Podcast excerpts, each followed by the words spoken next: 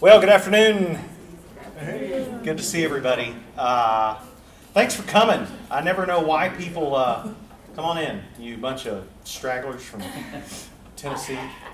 I never know if people come to, to humor me because they're familiar with me or if they're coming because of the uh, title to the class, but I hope to have some constructive uh, conversation about what it means to be in congregational life. Um, when I say conversation, I do mean conversation. I uh, am not an expert by any stretch, but I do think I've moved past the uh, the aw shucks kind of mentality, and I feel like I have something to uh, offer, primarily because of the season that I'm in. So I want to give you some context of where I'm coming from. Um, I am uh, 42 years old. Next Monday, I have four children, uh, the oldest of which just experienced graduate or senior Sunday this past Sunday. And when he came to me about six months ago and talking about colleges, he said, Dad, I think I want to go into ministry. Which, you know, would make some parents proud. It made me panic because his mother is a PK.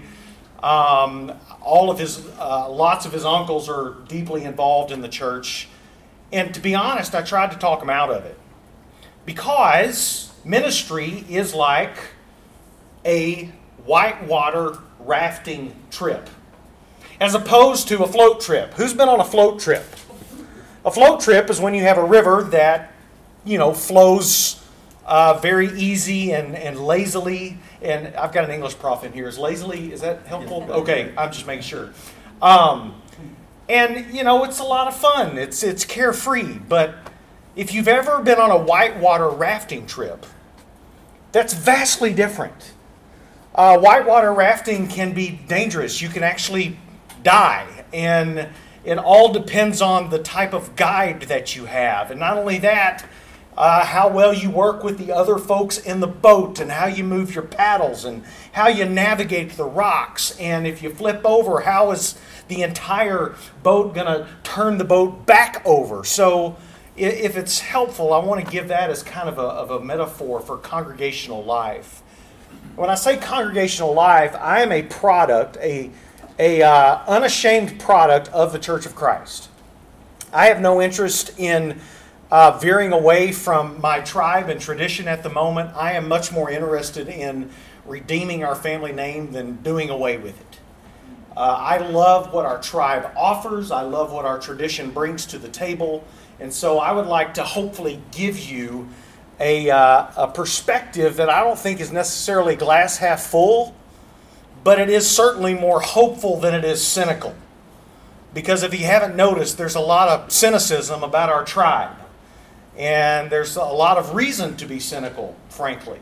Uh, we're not getting younger, which is a positive way of saying we're, we're dying.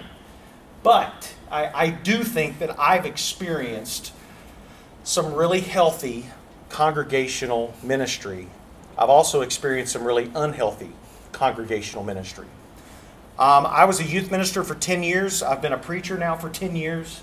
So, what I'm going to give you is a perspective from the 10 years of whitewater rafting versus the 10 years of my float trip, which I would characterize as student ministry. It was fun, it was great. I'm not trying to discount student ministry, but it is vastly different when you are the preacher or when you are the senior minister or the lead minister or whoever it is that talks on Sunday morning that people listen to. Um, it's just different. Um, when I came to Dallas 10 years ago, uh, it's going to be helpful to give you some context for the raft I was given because we all inherit uh, churches and the systems and the good, the bad, and the ugly. So I want to give you three, you know, D's because, well, we're preachers and I like alliteration. Okay, so, but I, this was the raft I was given. Uh, the first raft was the, the raft of unbelievable debt. And when I say unbelievable debt, I mean millions of dollars in debt for something that I did not create, for something that I did not envision, but for something that I was agreeing to pay for. because one of the questions that was asked of me when I arrived in Dallas was, Pat, are you willing to take this on? And I wanted to see all of it. And uh, some of you, I think, can probably relate to the, the burden of debt. So when you go whitewater rafting and you get a raft and you think, well, man, this raft has a hole in it, we haven't even put it into the water yet. That's where I was coming from. Um, the next D I was dealing with was my raft was uh, fairly divided. And the church context that I entered into uh, was divided because the leadership had been um, very, uh, well, let me put it this way. Uh, there was a rift that was created between the elders and the staff and the church, and nobody trusted each other. And there was a deep sense of, man, I am walking into a situation that does not feel unified at all. There were two campuses. There was one north of town, there was one south of town, and they told me that we were one church in two locations. But what I figured out in the first three, four months I was there is that we were two churches in two locations. Even though we like to say that we were one church in two locations. Um, the elder minister relationship was not healthy. Um, it was antagonistic. Uh, there was a lot of fear. And to give you some indication of this, I asked the elders when I came what they were going to do to pastor their minister. And there was a deep sense of silence. And one of the uh, aged shepherds looked at me and said, Pat, the reason why we are so quiet is because we have never been asked that question and we don't know what to say. Okay. Then I began to talk to the ministry staff, and the ministry staff began to describe the, the hurt and the turmoil of the miscommunication. And then the church was kind of reeling from, you know, a, a building campaign where they promised it would cost this much, and then it ended up costing this much, thus led to the debt, thus led to the division, which leads to my final D, which is a wonderful, beautiful Tennessee term. They were dog tired. Now, if you look up dog tired in the dictionary, that's actually a, a legit uh, euphemism. Uh, dog tired meaning after I run my Great Dane with me in my neighborhood, or rather, a- after my Great Dane runs me in the neighborhood, she collapses into the floor and is just looking to breathe. That's where this church was. Uh, they were dog tired. They, they were tired of um, the division. They, they were tired of not having a particular uh, healthy direction. And so, 10 years later, I can say with great confidence, which is different than arrogance, I can say with confidence that the Highland Oaks Church has a very clear vision. Um, our polity is uh, very uh, distinct and also clear as far as the way we govern. We have moved from two campuses to one campus.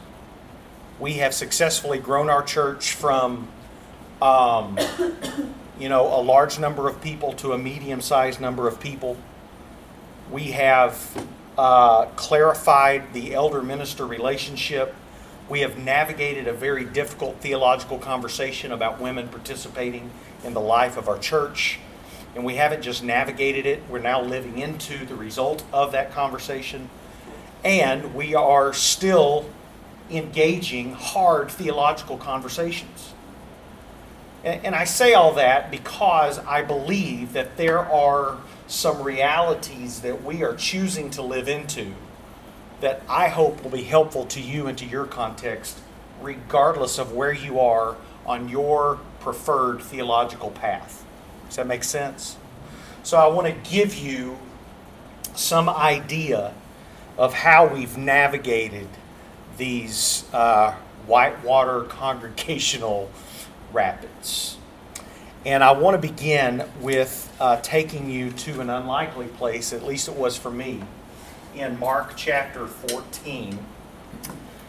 And it's a familiar story of Jesus being anointed at Bethany.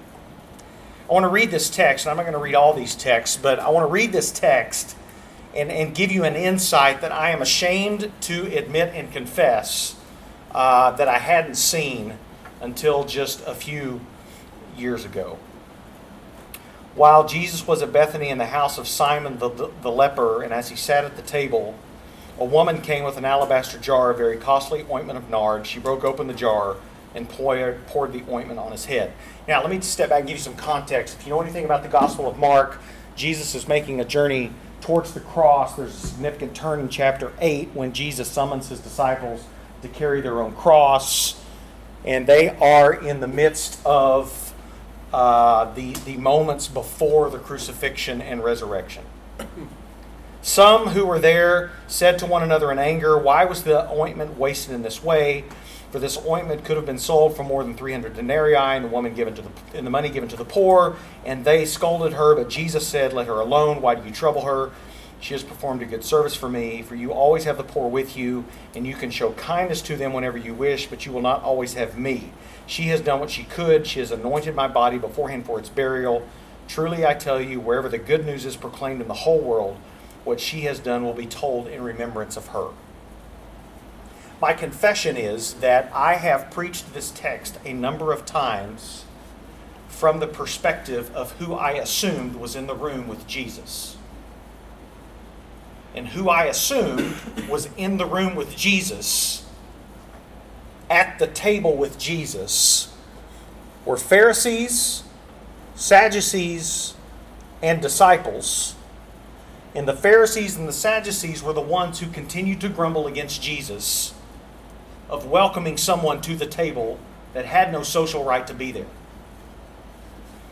But what I discovered, and what I think our church discovered in, in a macro way, is that it wasn't the Pharisees or the religious leaders who were at the table with Jesus. Who was at the table with Jesus? The assumption that I am going to make, in which I would probably argue, is that the disciples are the ones who are at the table with Jesus, and it is the disciples who are pushing against this woman coming and being at the table with Jesus.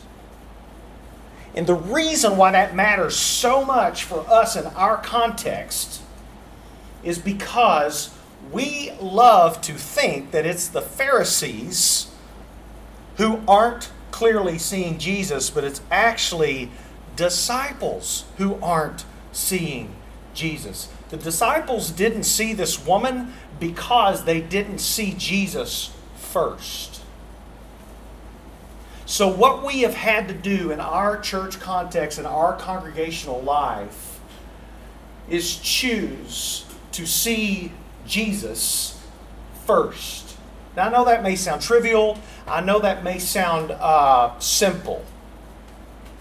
But in our church, we really do try to allow Jesus to have the first and final word. There's a difference in reading Paul and seeing Jesus through the lens of Paul versus seeing Paul through the lens of Jesus.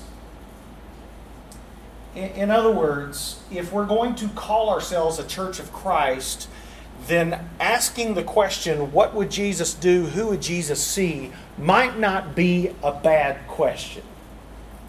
And it might be a helpful place to start, or it might be helpful to retrain our imaginations to think okay, if we're going to be disciples, what would it look like if we were to see the people around us, the people within us? Through the person and work of Jesus. So, very practically, um, here's what this meant for me as as preacher and as as a minister.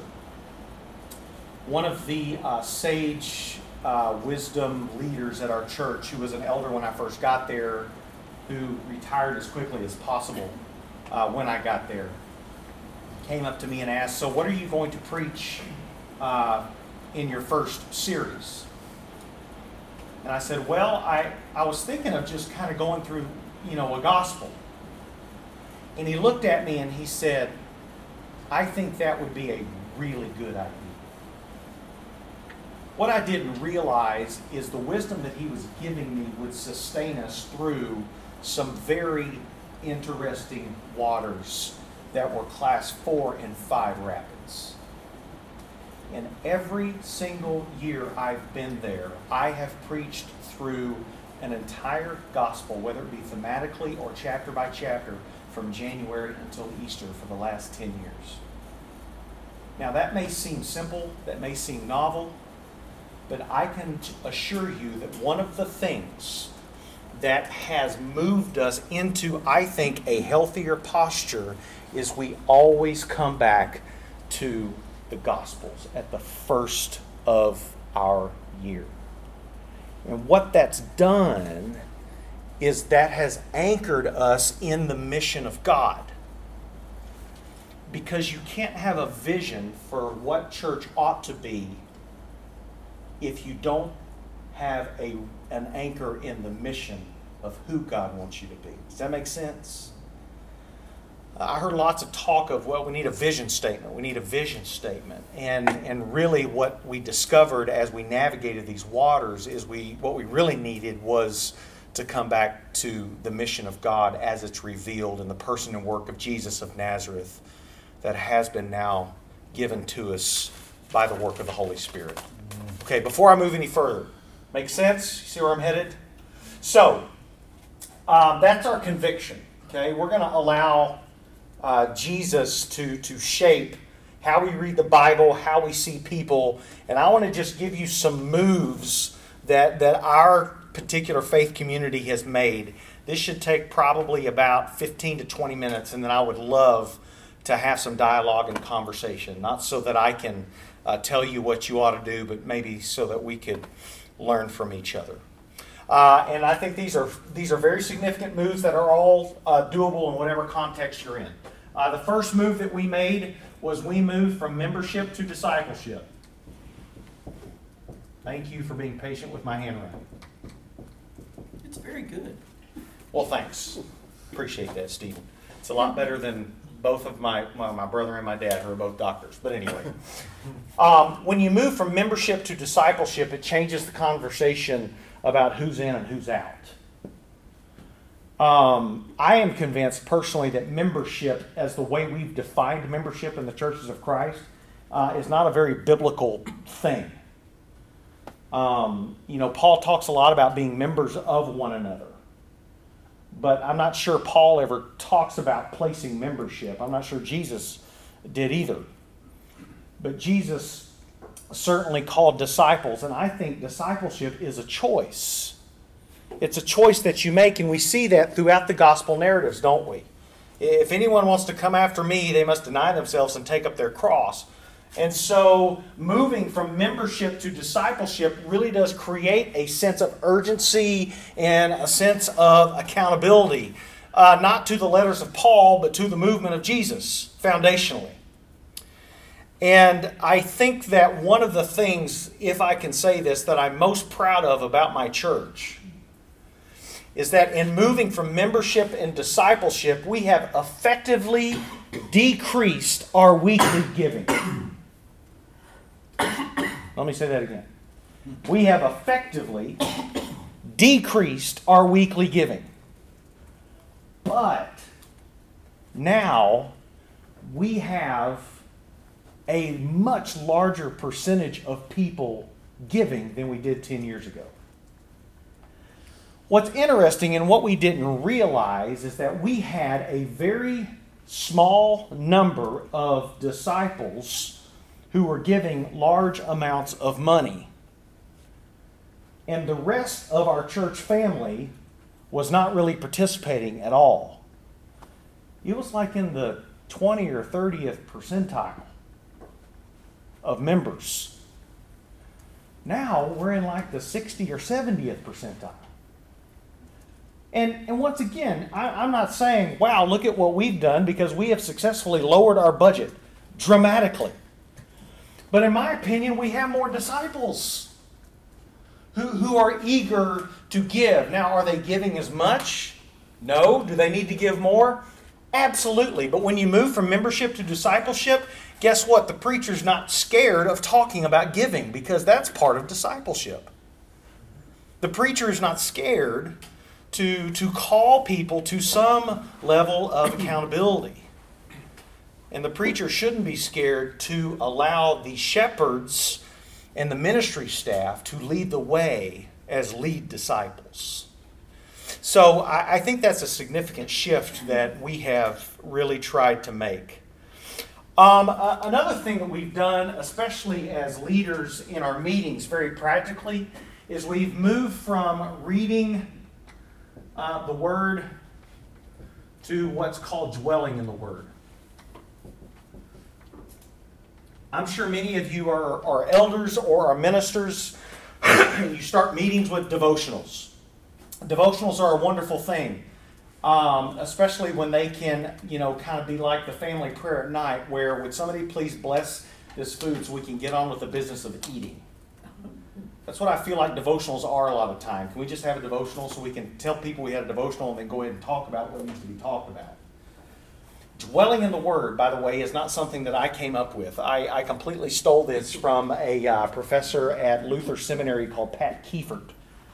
And uh, Pat Keifert talks about the importance of leaders dwelling in the Word, which means that you take a particular text of Scripture and you dwell in that text for a long amount of time, a year or two years. Same text every month, every week, however often you meet, and you dwell in that word, and then you ask two questions. You say, What did you hear? Or, What question do you have of the text? But here's the kicker when you share with the group what you heard or what question you have, you have to share what you heard the person you were in conversation with, what they said. Let me repeat that in case you're confused. We moved from our meetings from a devotional to dwelling in the Word, and for example, we would take Luke 10, uh, the commissioning of the whatever version you read, the 70 or the you know 140 or whatever. And, and you read the text, and we read it through twice. We break up and we take a good 45 minutes to an hour to talk and share with each other what did you hear from this text? What question do you have of this text? And when you report back to the group, you have to share what you heard the other person say. And what that did is that began to train us to not only dwell in the Word, but also appreciate and value others' perspective of the Word. And it's really interesting when you begin to dwell in the same text for months and months and months. What kind of new insights emerge and what least common denominators um, are there. That's been completely transformational uh, for us. Um, I'd love your feedback if you all have done something similar. Um, a third move that we've made um, we've made a move from asking how can people get to use our church to how can the church be used for the people? Um, use our church versus church for people. And what we've had to do is we've really had to uh, steward the space that we've been given. Um, if you've ever been to Highland Oaks, uh, we have an enormous campus. Uh, Highland Oaks was a megachurch building before megachurches were cool. Um, if you walk into our sanctuary, your first thought might be, wow, there's like 5,000 people who go here. When in reality, there's not 5,000 people who go there. Um, we have a balcony, we have a, a big floor, we have a really big church building that happens to be very expensive to keep up. Um, and so what we had to do is instead of asking, you know, how can, can we convince people to come and come to our church? What if we existed for the sake of the people? And we asked the question uh, you know, a few years after I arrived, and it, it emerged from our leadership. And the question was this if our church were to disappear from this neighborhood, would anybody care? That's a pretty significant question to ask that is pretty dangerous when you start meddling in some programs that you typically uh, are a part of. Uh, for example, and th- this is not a criticism of your church if you currently do this, but this is certainly a criticism of uh, our faith community. Um, we spent tens of thousands of dollars on a carnival around Halloween to attract people to our parking lot. Tens of thousands. And that was a story, a narrative that I heard when I arrived of how great that was. Until I began asking, you know, how did the church continue to engage the people who came to this carnival? Which they couldn't give me any real good answers for.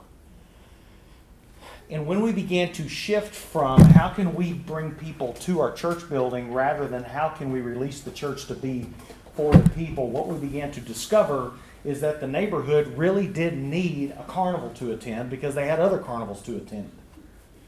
What they really needed was help at the local elementary school.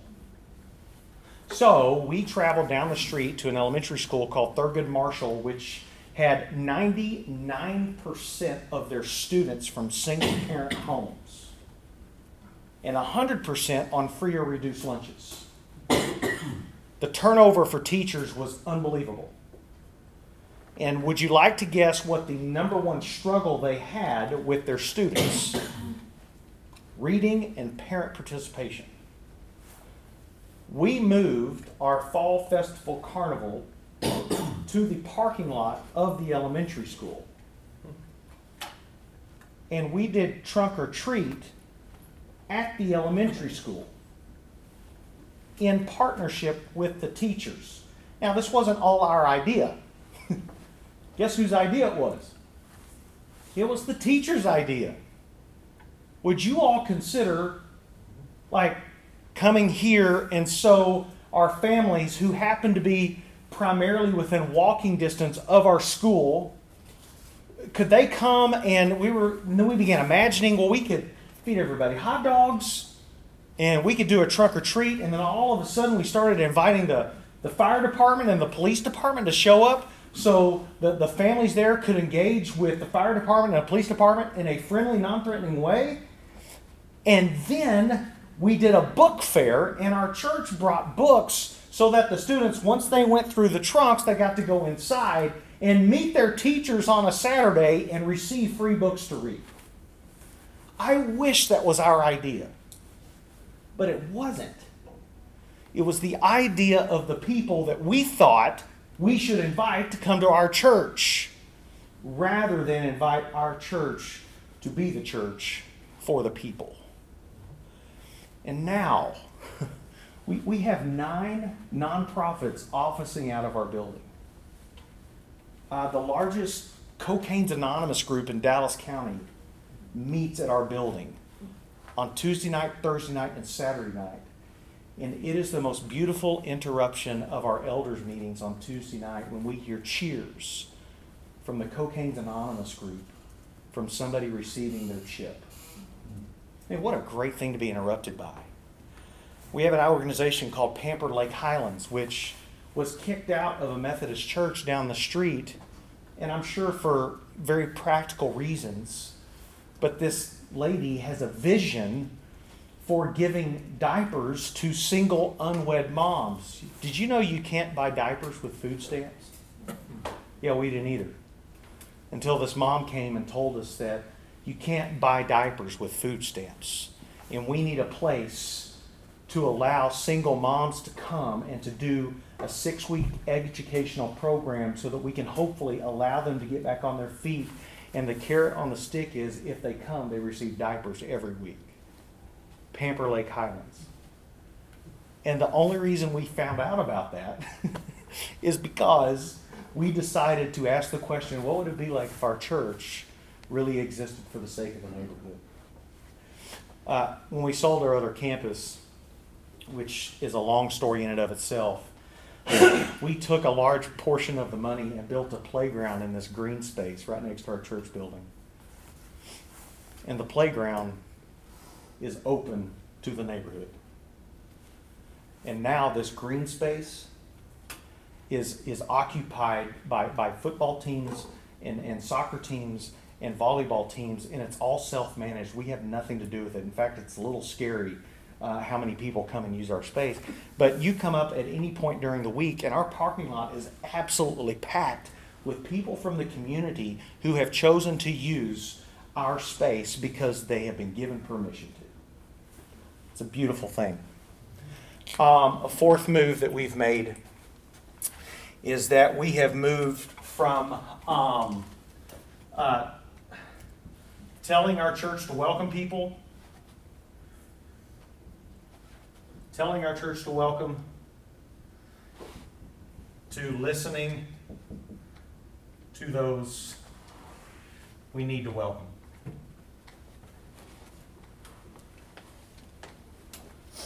Um, I, I'm trying to think of how to say this in, in a way that won't um, lead me down a, a huge rabbit trail.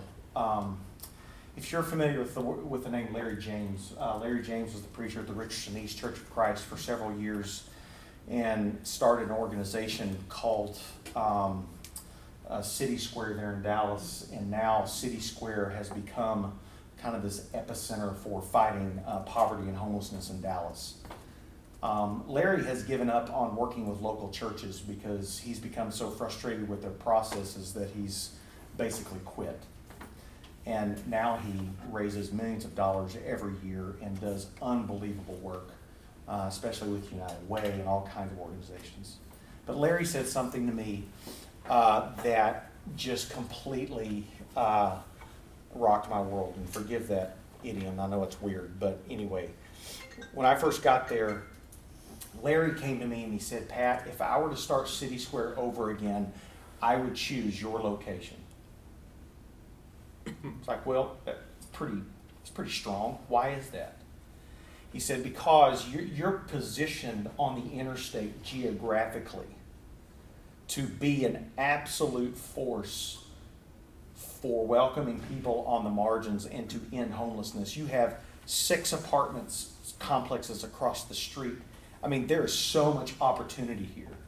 And I said, Well, what do you think I can do I mean, what do you think we should do? I mean, you work with churches all the time, Larry. What should we do? And this is what Larry told me. He said, Pat, why don't you ask them? what do you mean?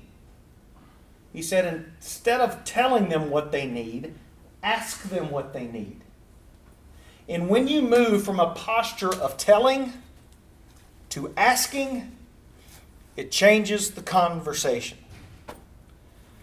Um, I, I know several of you are, are, are trying to navigate a, a conversation of how to be more inclusive with, with women. So let me just pick that, not showing you my hand or trying to convince you one way or the other. But one of the ways that we were able to navigate that conversation is we chose to listen rather than to tell.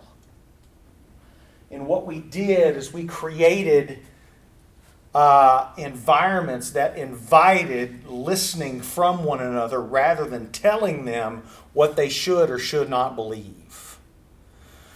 And when you begin listening to someone else's perspective and you begin listening about what it's like, I can still remember having a conversation with my dad. I'm the oldest of five, and it's myself, my brother, sister, brother, sister. Um, you can ask those in the room who know my family, pretty strong male personalities in my family.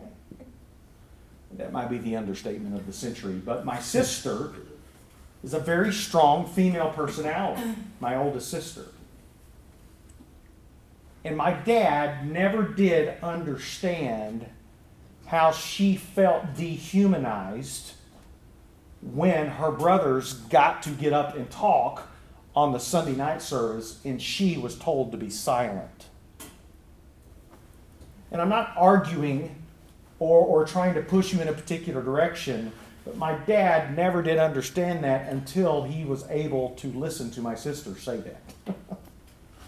And it's really interesting when you start listening to people on the margins, when you start listening to people in your church, what they might say.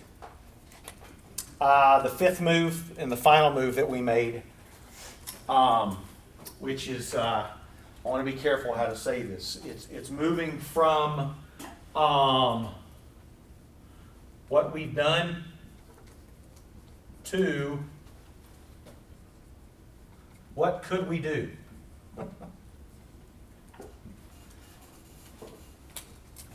Uh, in other words, there was a deep, deep sense of nostalgia at our church when I first got there. If we could just go back to fill in the blank. And as far as my research and as far as my reading goes, I think that is very dangerous language if you're going to grow and continue to be healthy as an organization. And when I say grow, I'm not talking specifically about growing in size of numbers. I'm thinking about deepening yourself. Um, I don't think if the disciples in the Gospel of Acts focused on what they'd always done, we'd ever have Gentiles in the church. Because the Holy Spirit was making it clear about what the church could do or what the church could look like. And so, what we had to do is we had to begin killing the sacred cows that were quenching the Spirit of God. And that's really hard to do. When you're with a church who had just celebrated a 165 year anniversary and commemorated it with a book, and who's got a tremendous legacy in the neighborhood in doing things a particular way. Even our neighborhood pantry program was still being run two years ago, not any different than the way it was run in 1985. That's not an exaggeration. But guess what? The neighborhood changed, the needs changed. And instead of referring back to what we'd always done, we had to imagine okay, what could we do now? Which led to these merging partnerships with these nonprofits that now use our space, that we are able to partner with now, rather than trying to take this on ourselves. So, we, we are nowhere close to where we ought to be or where we should be. But when I'm in conversations with other preachers who uh, come to, you know, either a conference or to lectures, and we share our common frustrations because I certainly have them myself. Uh, I think what we need more than anything else are tangible ways that we can help move forward. And I wanted to share just briefly kind of five moves that we've made that I feel like have been fueled by this conviction of seeing Jesus as disciples of Jesus. Okay, so I've gone for 40 minutes, which is almost twice as long as when I usually preach on Sunday morning. So that ought to be pretty good. Um, what questions, feedback, what would you like to explore further? Um, and what, what has this kind of sparked in your imagination? I would love to hear. Yeah. Where did the uh, resistance to these moves come from? what did you do in response to? That's a great question. Um, first of all, the resistance came when I first got there um, because people were just tired, so they left. And we really did. The first couple of years I was there was really, really hard on me as the lead minister because it was hard not to define how I was doing based on how many people were leaving. Uh, I mean, that's about as confessional as I can be. I mean, people walked away, and these were people who had been there for 20, 30 years. And a lot of the resistance came from people who were unwilling to, to make what I thought were moves that were informed by this conviction rather than the conviction of if we just go back to doing what we've always done, things will always be as good as they once were which, in my opinion, is not true, nor is it helpful. So the resistance really came from the assumption that I was trying to tear down the nostalgia that had been built. And I was being disrespectful of the great heritage that I had been given. That's where the resistance came from. And the way I navigated that was not by myself. Um, I had some very, very caring uh, shepherds, pastors, and, and sage voices in my life that walked alongside of me in some very intentional ways. And as the preacher, what I found out very quickly was that wasn't going to come about just because I wished it would. But I made a commitment to meeting with every single shepherd for either a, a coffee or a lunch or a breakfast pretty much every week I was there for the first three or four years. And what's emerged is that I'm really good friends with my elders. I go on vacation with my elders. I know that's weird, but, but I do. And in our polity model, I mean, I can get into that another time. It's very unique, but there is a lot of trust. And I mean, I did, I did a doctorate of ministry at David Lipscomb. My entire doctoral project was on the elder preacher relationship at the Highland Oaks Church of Christ, and we crafted a rule of conduct around the way we were going to behave as a leadership team. That was informed by Paul's word to the Philippians. I can send that to you if you get really tired one night. Read that, you'll go to sleep instantly. But um, I thought it was helpful. So, where we meet as an eldership, uh, we have our rule of conduct, it's on the wall. And what's great is that our shepherds continue to point to it as we navigate hard, difficult waters, as we meet resistance. Well, this is what we talked about, which is different than this is what Pat told us we had to do because it was a shared journey. Good question. Yes, sir. So when you're moving from membership to discipleship, how are you defining discipleship? It just sounds like higher commitment level, but Yeah. where's your line? That's a great question. And I'm going to give you my best answer in three words I don't know. Um, because it's still in process. Um, as far as where the lines are, um, on my worst days, uh, there are no lines. I mean, let's just all follow Jesus. What's the problem? Uh, on my better days, I, I realize that there are lots of people in our church that need a, a more healthy definition of discipleship. So, what we've done, tell me your first name. Tim, Tim, I'm sorry. Where are you from, Tim? uh, LA. Awesome. I'm a big fan of LA. I've got family here. Anyway, is in our um, in our vision statement that has grown from these core values. Uh, you can ask anybody at the Highland Oaks Church for the last two years. We have said we are going to be uh, Highland Oaks will be a place for loving, growing, and sending disciples, and we say that every single week.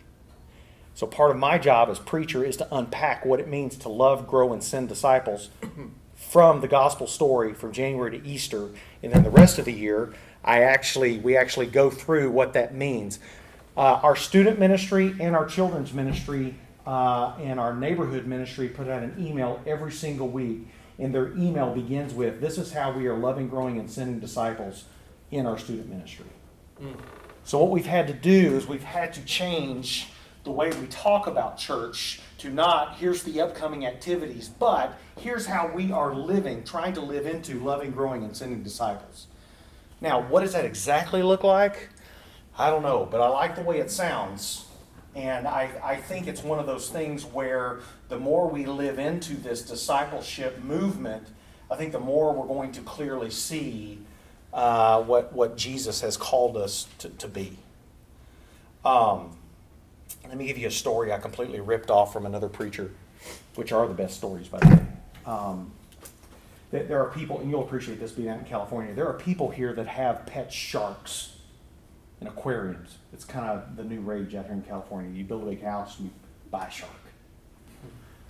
What I didn't realize is that sharks will not grow larger than the environment of which they are contained. So you have these multi-million dollar homes with shark tanks, and the sharks only grow to three or four feet long, but God intended them to grow to be 12, 15, 20 feet long. Mm. But they can't grow because they're contained by a tank. Are you with me? We've got lots of members swimming in tanks who are not growing because that's their only vision for the way they're supposed to be in the world. Mm. Let's come and let's grow inside this aquarium for a certain couple of hours a week. But really, God designed them to be swimming out in the world. That's where you grow. So, anyway, I wish I'd come up with that story on my own, but that's been a really helpful analogy for folks Yeah. that's allowed them to see, oh, yeah, I have been swimming in a tank my whole life. So, So I'd like to make a comment. I, Sure. I, I really like the language that you use. sure. I don't know, you said, and you said we're, this is how we're trying to live it out. Yes, Because my background, I come from um, International Church of Christ. of course. And discipleship was kind of the big thing. We have an International Church of Christ worshiping in our space right now. Oh, really? Yeah, on Sunday cool. morning. Sorry, we have a simultaneous. Um, I got really excited. We have, we got, we actually have a, an Iglesia church, a deaf church, our church, and an international church all worshiping at the same time on Sunday morning. Wow. It's so cool. So, uh, Good use of space. well, it is a good use of space. If I could just convince my son that the, the acapella worship is still valid. Uh, sanctuary. He came up to me last week and goes, Dad, this church over here in the fellowship hall, man, they were awesome. And I was like, yeah, but the preaching is way better over here, son. Come back over here. Anyway, sorry. So, so it's just, I think discipleship, when you take it to say, okay, there's, Yeah. a, there's the line of out of church, in church Yes. is your disciple, that's where I think it's a little dangerous because you're Yeah. very judgy Yeah. when you say, oh, you know, to be here you must be a disciple. That's what we do it. But I think your language is better when you say, this is how we're trying to live like disciples, and it may not fit necessarily how you do, and, and that's okay. I, I'm not sure it's necessarily better, but I have a deeper appreciation for discipleship in terms of very rigid accountability that can even feel um, snake like. Yeah. because yeah, giving an interesting story, I was talking with uh, one of our uh, nonprofit leaders last week, and he was talking to me about some space and using it. And he goes to a church in Dallas called the Upper Room. I don't know how many of you have heard about the Upper Room, but he and his wife have been going for six, seven months. And I said, Upper Room? I said, man, and he goes, yeah, it's crazy. He's like, over a course of a weekend, we have like three, four thousand people come. But what's weird is that we only have like 400 members said, Tell me more about that. It's what you're talking about. There is such a high, rigid level commitment process. They only have 400 people that are willing to go there. But they have 3,000 who come and want to participate in it, right? So, what I would like to do is to move people from saying, Yeah, I'm a member of this church, to asking, Okay, here's a community of people that I'm willing to make a journey of discipleship with. I can't do this alone. I'm not sure exactly what this is going to look like, but I know what's got to happen in the context of community. So, family comes to us and says, I've got a gay son. Membership will say, Your son's not going to ever come here and be welcome. Discipleship says, How can we be in relationship with you so that we can figure out how we can navigate this together as a faith community? Because I think that's what disciples do. It's a pretty drastic example, but somebody else.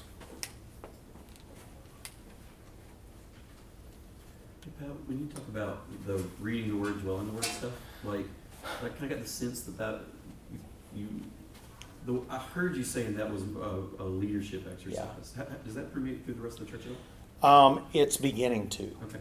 Um, and that's a really good question because I think whenever you create things um, in a church that feel like it's us and them, Yeah. I'm not sure that's healthy.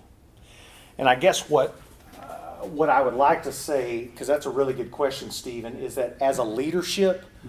we felt like in, in order to shepherd and pastor our church, we needed to be dwelling in the Word rather than just reading the Word. Mm-hmm.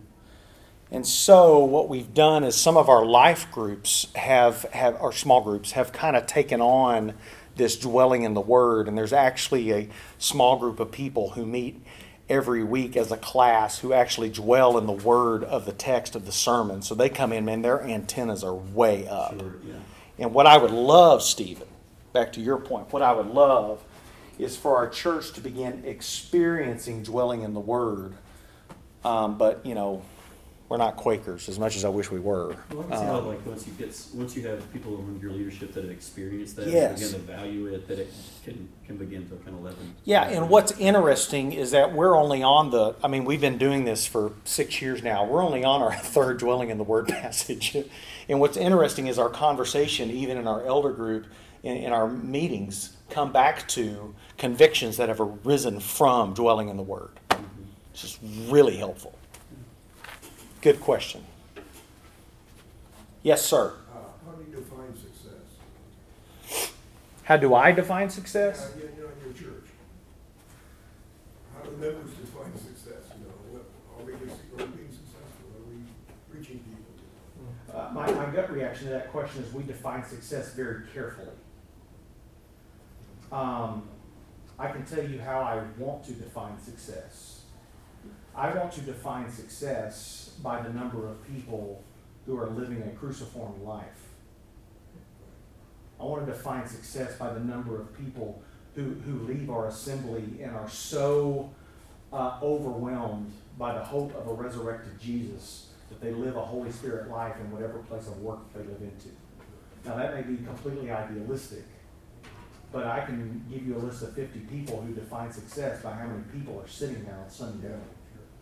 Or uh, another list of people who define success by meeting our budget every week. But what we've tried to do is we've tried to redefine success in terms of discipleship rather than membership. Are you measuring that though? Uh, we are in some ways, yeah. I mean, I gave you a statistic, right, earlier about our giving units. I, I think you can measure that in how many people, um, well, we are and we aren't. And that's part of the frustrating thing, right? How do you measure discipleship? Uh, there's all kinds of, of literature out there. Um, Re, uh, who's the, is it Reggie McNeal, uh, missional Renaissance guy? I mean, Reggie McNeal, um, if you don't know Reggie McNeal, go, go read some of his stuff. He talks about different ways of measuring success for churches. I measure success by the number of young families that continue to come and say, Oh, I think I want to raise my children here. I determine success by the number of nonprofits that we partner with. I determine success by how many people uh, from the margins who are coming to learn about Jesus and, you know, every week this is the beautiful thing. I've got two shepherds that have started a class of, of misfits and marginalized people, and I didn't even ask them to start this class. That's what they wanted to do. It's kind of been their new passion. We've got like 20 or 30 people coming now every week that are coming from the, the prison system, they're coming from the street, and it is just an amazing mess. Um, we also partner with uh, Boles Children's Home and they they actually left um, another church in the metroplex that was closer to their campus, and now they drive further to come to our church because they feel more welcome and more a part of our church family rather than a project. I mean, I can get into that another time. To me, that's how I define success. That's a great question. And it's not define success, it's how do you measure success. Um, and I'll go back to what I said initially, very careful. Um, yes, sir. Uh, Another term that's used is health. Would Yeah. you, how, compare the church wellness, health before and now? Well, I think that goes back to what I said at the, at the beginning. I, I would say, you know, at, at the risk of sounding like we have everything together, I think we're in a much healthier place than we were two years ago. But like I said, I have successfully led our church from two campuses to one, from uh, a lot of people to a medium-sized amount of people, to a larger budget to a less than budget. But I've also doubled our Mission Sunday contribution, not I, we, sorry. I haven't done it. But, I mean, it, it is shameful what we were giving towards missions ten years ago with the debt load that we were carrying. Shameful.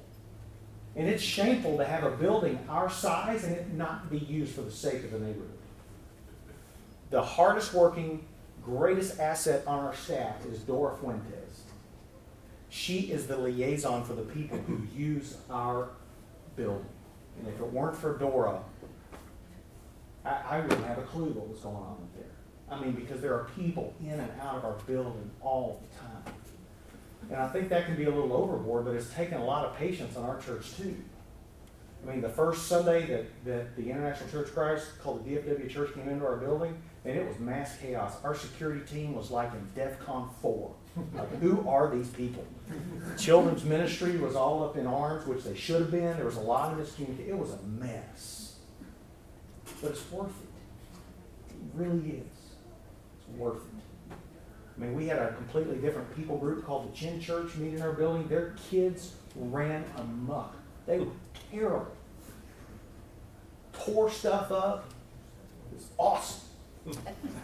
Because you know what?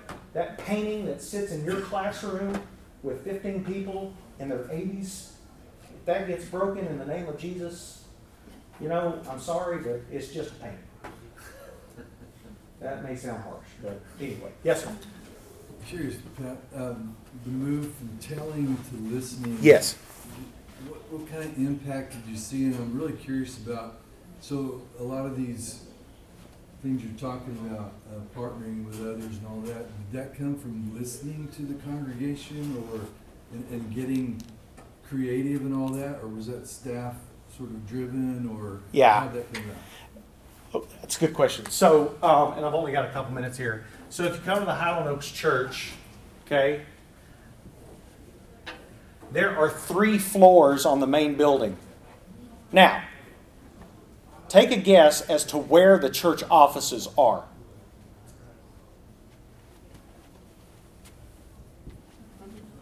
Third floor. Fascinating, don't you think? So when I first came there, what I continued to hear was, well, the third floor won't let us do that. The third floor won't let us do this. The third floor, you can ask Mark Hadley, he worked there for, you know, several years.